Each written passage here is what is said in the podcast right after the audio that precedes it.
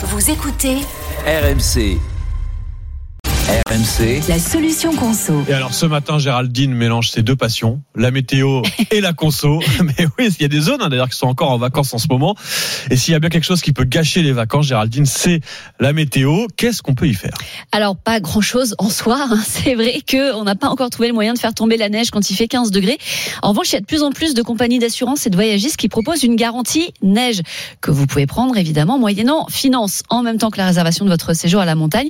Alors faut pas confondre avec l'assurance neige hein, qui vous couvre en cas d'accident. C'est deux choses différentes.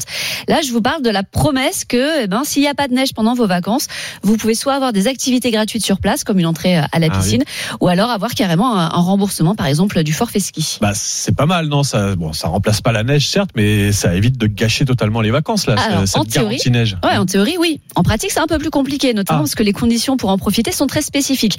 En général, déjà, c'est pas le genre de garantie qu'on va vous proposer sur les stations les plus basses, là où il y a vraiment un risque de se retrouver sans neige. Ensuite, pour espérer toucher quelque chose, alors il faudra que plus de la moitié des remontées mécaniques du domaine skiable soient fermées, ce qui est quand même énorme. Et puis, les propositions de remboursement ou d'activité sont généralement très limitées dans le temps. On va vous offrir, euh, on vous offrira rarement Hmm. plus de trois jours de compensation, quelle que soit la durée du séjour. Alors ça c'est pour la, la garantie neige, on l'a compris, c'est pas terrible. Mais alors si je suis en train de la réserver mes vacances pour cet été et qu'on me propose une garantie soleil, est-ce que ça marche mieux que la garantie neige? Eh ben pas franchement, parce que le principe reste le même. S'il fait pas beau pendant euh, le séjour, la garantie soleil va te permettre d'obtenir une compensation. Mais encore faut-il s'entendre sur la notion de beau temps. Ah, Là, c'est Météo France qui Ah. tranche pour la définition. Si entre 10h et 18h, il y a au moins deux heures où on aperçoit le soleil. Alors pas forcément deux heures de suite et pas forcément un grand ciel bleu non plus. hein. Un petit rayon de soleil, ça suffit.